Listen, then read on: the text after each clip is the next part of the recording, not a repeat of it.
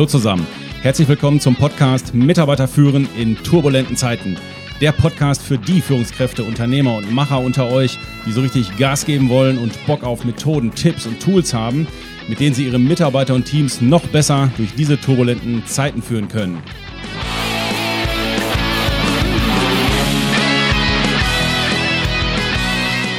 Mein Name ist Thomas Pütter und in dieser Folge geht es um nichts weniger als die Prinzipien guter Führung.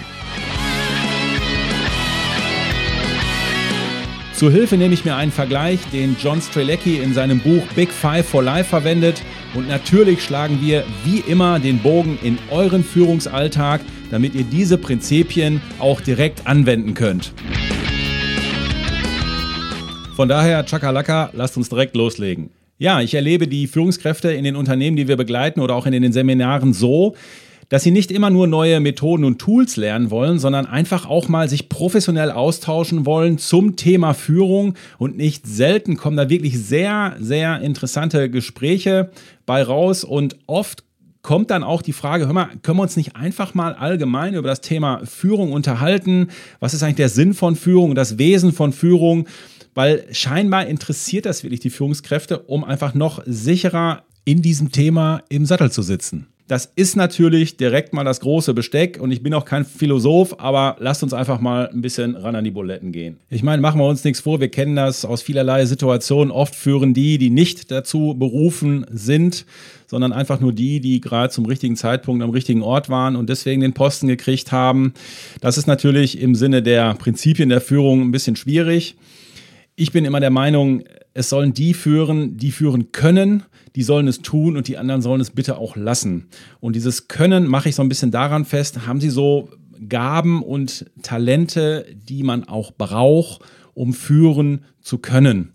Mindestens mal schlummern sie in uns. Und wenn diese Gaben und Talente und der Wunsch zu führen in uns liegt, dann ist es zunächst mal an uns Führungskräften selber, dass wir diese Gaben und Talente entwickeln. Das geht halt auf zwei Ebenen. Der eine Weg ist der Weg der Persönlichkeitsentwicklung, wo man diese Gaben und Talente immer mehr entwickelt und rausschält. Und das andere ist tatsächlich diese Methoden- und Toolkompetenz aufzubauen im Sinne der Führungskräfteentwicklung. Manchmal frage ich die Führungskräfte, Sag mal, was ist eigentlich eure Motivation, Führungskraft zu sein? Warum wollt ihr überhaupt führen? Was, ist, was steht eigentlich dahinter? Ja, und ich erlebe da häufig so zwei Lager. Das eine Lager sagt dann, ja, weil ich will, da habe ich mehr Macht, habe ich mehr Einfluss, habe ich mehr Kohle. Also da stehen ganz klar die Eigeninteressen an erster Stelle. Und dann gibt es die anderen, die sagen, ja, weil ich es kann. Ich habe nun mal die Gaben, ich habe die Talente, die Menschen kommen zu mir, wenn sie Probleme haben. Ich ziehe das scheinbar ein bisschen an. Ja, das sind so diese Typen mit so einer natürlichen Autorität, die kommen in den Raum, da ist erstmal Ruhe im Karton. Die verbinden Führung eher mit etwas zu fördern und etwas aufzubauen die verstehen und spüren da eher die Verantwortung und die Verpflichtung, es dann auch zu tun. Im tiefsten Innern ist denen wahrscheinlich auch klar, dass irgendwann die Frage kommt, ob sie sich ihnen selber stellt oder ob ihnen die Frage irgendwann gestellt wird. Die Frage wäre dann, was hast du als Führungskraft mit dem dir anvertrauten Gut, das können Menschen sein, das kann ein Unternehmen sein, das kann eine Abteilung sein, das kann ein Projekt sein, was hast du als Führungskraft mit diesem anvertrauten Gut gemacht? Hast du es A aufgebaut, vermehrt, gefördert oder hast du es gemindert? Hast du B es verdorben oder hast du es als Führungskraft zur Blüte gebracht? So, ich weiß nicht, wie es euch geht, aber bei der Frage kriege ich selber immer Gänsehaut. So, da wird man noch mal ein bisschen, ein bisschen wachgerüttelt, äh, was denn eine Führungskraft tatsächlich im Innersten so tun könnte. Ja, ich nutze gerade in Workshops mit jungen Führungskräften gerne die Story von John Strelecki, die er in seinem Buch Big Five for Life verwendet. Er vergleicht da nämlich die Prinzipien guter Führung mit dem Anlegen einer Papaya-Plantage. Und ich stelle immer wieder fest, wie tricky das ist für die Führungskräfte, wenn ich denen jetzt einfach nur die Geschichte erzählen würde und dann hinterher fragen würde, ja, was sind jetzt hier die Message, was ist der Transfer in den Arbeitsalltag? Da kommen dann echt nur so ein, zwei Punkte und das war's dann meistens. Deswegen bin ich dazu übergegangen, es anders zu machen in den Seminaren und so möchte ich es jetzt mit euch auch machen. Wir gehen jetzt die einzelnen Phasen der, des Anlegens einer Papaya-Plantage durch und machen sofort nach jeder Phase den Transfer und gucken mal, was bedeutet das denn möglicherweise für unseren Führungsalltag. Ja, Phase 1 relativ simpel. Wir haben ein Ziel, die Papaya-Plantage anzulegen. Uns ist klar, wir brauchen Samen dafür, das ist das eine. Wir brauchen fruchtbare, nährstoffreiche Erde und keine schlechte Erde. So, dann gehen wir es mal Schritt für Schritt durch. Das Ziel ist also, eine gute Unternehmenskultur zu schaffen, in der sich Menschen entwickeln und wachsen können. So, was könnte jetzt die gute, nährstoffreiche Erde sein? Aus meiner Sicht sind äh, die Fundamente, die wir im Unternehmen bieten müssen. Das heißt, auf der einen Seite, wir brauchen natürlich eine klare Struktur, wir brauchen ein Organigramm, wir brauchen geklärte Verantwortungsbereiche, wir brauchen eine saubere Meetingstruktur und so weiter. Wir brauchen aber auch auf der anderen Seite fähige Führungskräfte und wenn wir sie nicht haben, dann müssen wir sie halt entwickeln. Ansonsten kann da kein Samen aufgehen, können also keine anderen Mitarbeiter wachsen. Wir brauchen als nährstoffreiche Erde quasi auch gutes Betriebsklima, sonst kann da nämlich auch nichts wachsen. Und wir brauchen auch moderne Arbeitsbedingungen. Wir können die Mitarbeiter nicht in irgendwelchen 80er Jahre Möbelsituationen arbeiten lassen. Das macht natürlich keinen Sinn. Da kann ja nicht wirklich Produktivität entstehen. Er weist ja in der Geschichte auch explizit darauf hin, dass wir keine schlechte Erde verwenden dürfen. Ja, wofür steht denn jetzt diese schlechte Erde bei uns in dem Unternehmen?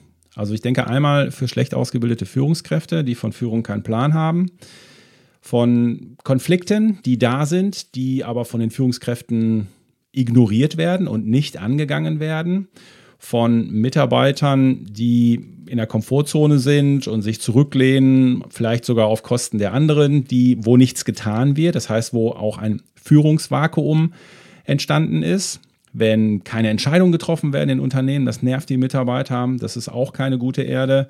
Ja, wenn wir schlicht und ergreifend als Führungskraft im Modus verarmte Führung sind, wir setzen keine Ziele, wir geben kein Feedback, wir geben, äh, wir machen keine Mitarbeitergespräche und lassen die so ein bisschen am langen Arm verrecken. Das wäre schlechte Erde. Zur schlechten Erde gehört mit Sicherheit auch noch, dass wir keine Transparenz haben. Das ist nämlich das, was die Mitarbeiter in der neuen Arbeitswelt auf jeden Fall einfordern. So, in der Plantagen-Story geht es dann weiter. Nächste Phase wäre, wir müssen täglich gießen, wir müssen täglich Unkraut jäten und wir müssen aufpassen, dass wir nicht mit unseren Füßen auf den kleinen Pflanzen die ganze Zeit drauf rumlatschen, dann wird aus denen nämlich auch nichts. Also Transfer in den Führungsalltag. Ja, ist klar, es geht um Pflege, es geht um Beziehungspflege mit den Mitarbeitern. Vertrauen entsteht in den Unternehmen nur da, wo die Führungskräfte ganz nah an ihren Leuten dran sind. So, und was ist jetzt dieses täglich Gießen?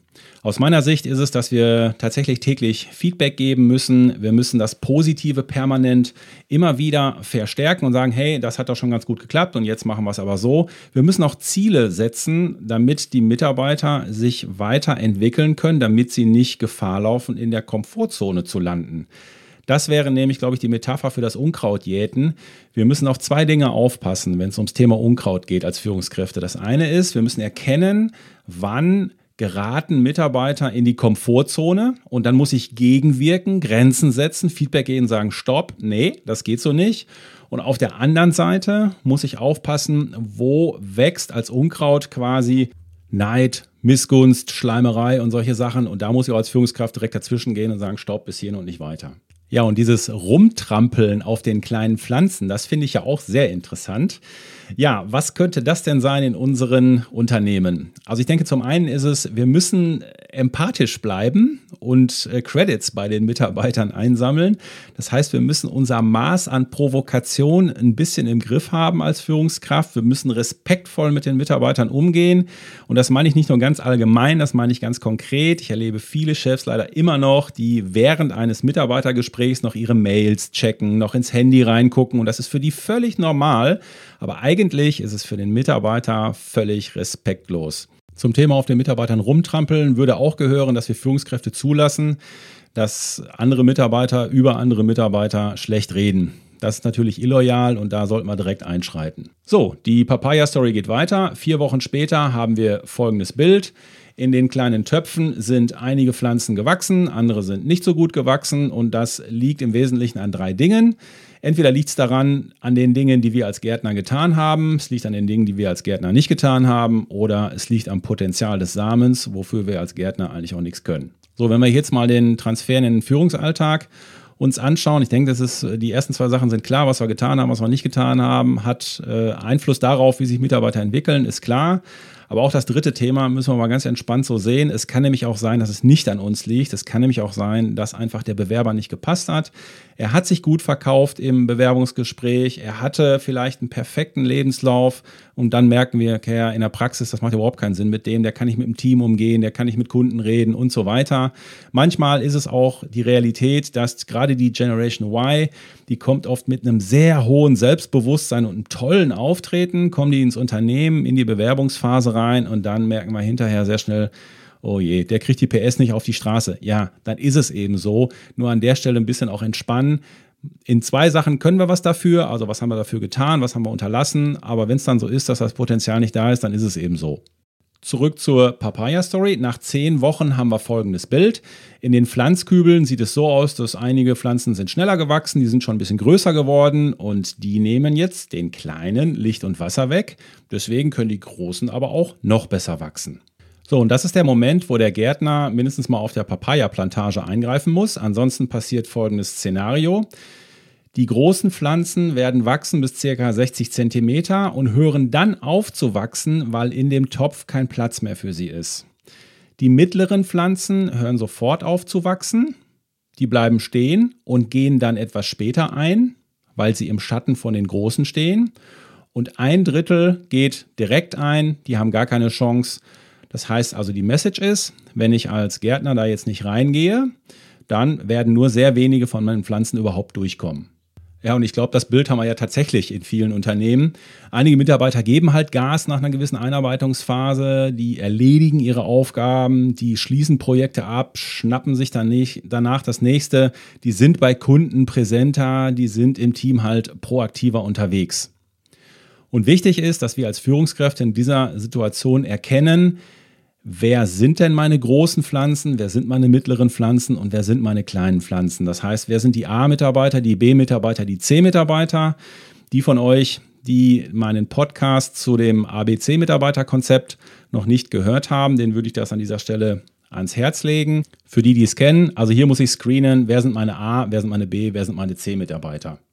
So, und jetzt geht es ans Umtopfen, wie beim Gärtner auch. Jetzt muss ich als erstes als Führungskraft oder Unternehmer erstmal checken, wie viele Töpfe habe ich eigentlich. Und es gibt im Grunde zwei Varianten. Entweder kann ich neue Töpfe auftun und kann meine A-Mitarbeiter von den B-Mitarbeitern trennen. Das könnte ich zum Beispiel, der neue Topf wäre jetzt quasi, dass ich ihm zum Beispiel neue Verantwortungsbereiche gebe. Kann ich ihm ein Digitalprojekt geben? Kann ich ihn zum Azubi-Beauftragten machen? Kann ich ihm ein Zertifizierungsprojekt geben? Ein Gütesiegelprojekt geben? Kann ich ihm Social-Media-Verantwortlichkeiten geben, die bisher noch keiner gemacht hat? Oder irgendwelche anderen temporären Projekte geben aus dem betrieblichen Gesundheitsmanagement oder sonst was, einfach nur, damit der Gas geben kann als A-Mitarbeiter. So, und jetzt wird spannend. Was mache ich, wenn ich nicht genug Töpfe habe? Das heißt, wenn ich keine Projekte habe oder wenn ich keine anderen Betriebsbereiche habe, wo ich den jetzt reinstecken kann, damit er da weiter wachsen kann ja, dann müsste ich als Führungskraft eigentlich so konsequent sein, dass ich sage, okay, dann muss ich innerhalb des Bestandes umtopfen. Da geht es natürlich dann ans Eingemachte. Fakt ist aber, wenn ich ihn nicht im Bestand umtopfe, das heißt tatsächlich Abteilungen umorganisiere, dann muss halt jemand von einem Standort in den anderen Standort wechseln, dann muss ein B-Mitarbeiter in einen anderen Betriebsbereich wechseln und dann muss vielleicht auch mal eine schlechte Führungskraft, ein schlechter Abteilungsleiter vielleicht mal ein Stück an die Seite gehen, damit Platz ist für einen wirklichen A-Mitarbeiter. Fakt ist ja, wenn ich ihn einfach nur da in dem Topf stehen lasse, dann wird er eingehen, weil nicht genug Nährstoffe für alle da sind. Und dann habe ich insgesamt ein Leistungsniveau, was sehr absinkt. So, in der Papaya-Story geht es jetzt auf der Plantage wie folgt weiter. Nach drei Monaten haben wir das Bild, dass wir ja drei Sorten von Kübeln haben. Wir haben die Kübel mit den ganz großen Pflanzen, wir haben die Kübel mit den mittelgroßen Pflanzen und wir haben die Kübel mit den kleinen Pflanzen, sodass jeder in seinem Topf ein bisschen wachsen kann. Und jetzt stellt man aber fest nach drei Monaten, die kleinen Bäumchen fangen schon wieder an, sich gegenseitig zu konkurrieren, indem sie sich gegenseitig das Licht wegnehmen, die Nährstoffe wegnehmen. Das heißt, in dem Topf ist nicht mehr genug Platz für sie.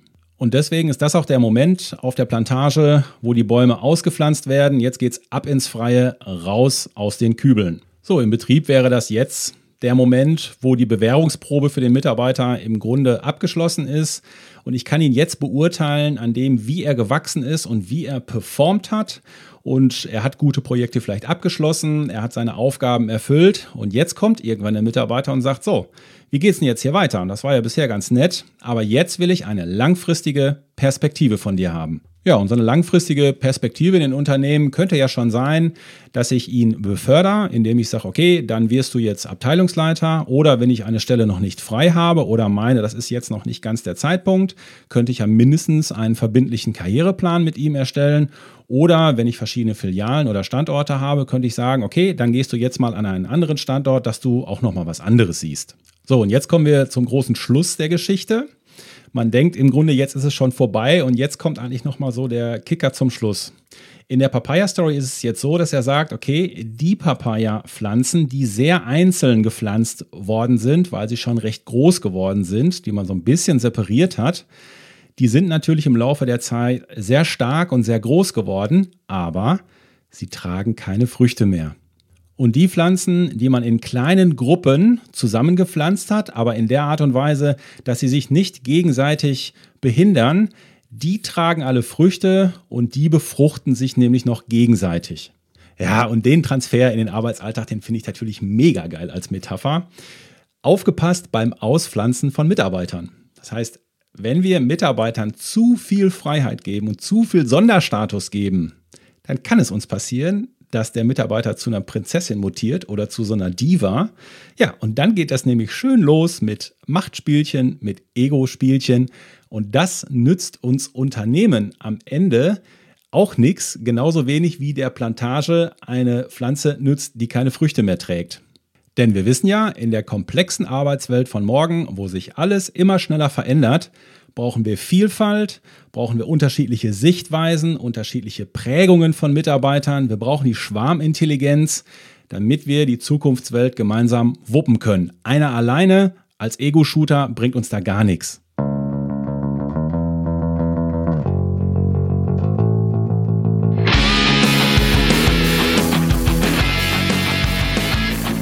So, meine Lieben, das war's zum Thema Prinzipien der Führung fürs Erste. Ich hoffe, es war nicht zu schulmäßig für euch. Es ist immer ein bisschen schwierig, wenn man diese Transferfrage im Rahmen von so einer Story stellt und dann alleine vor so einem Mikrofon sitzt. Das ist nicht immer ganz einfach. Live ist das natürlich eine ganz andere Nummer, wenn wir das in den Seminaren machen, wenn andere Führungskräfte dabei sind und wir die Live-Stories von den Unternehmen hören. Das ist natürlich eine ganz andere Liga. Wenn euch das mal interessiert und ihr mal live an einem Seminar mit uns teilnehmen wollt, dann geht doch gerne mal auf unsere Agentur-Website, die da heißt www.denk-neu.com.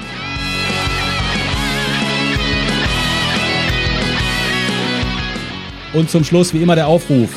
Wenn ihr die Welt verbessern wollt, dann pflanzt einen Baum und trennt euren Biomüll. Wenn ihr die Arbeitswelt verbessern wollt, dann teilt unbedingt diese Folge. Damit helft ihr mit dass auch andere Führungskräfte mit ihren Prinzipien der Führung besser ihre Mitarbeiter durch diese turbulenten Zeiten führen können. Am besten aber macht ihr beides. Bitte diesen Podcast-Kanal abonnieren. Ich bin für heute weg, euer Pü.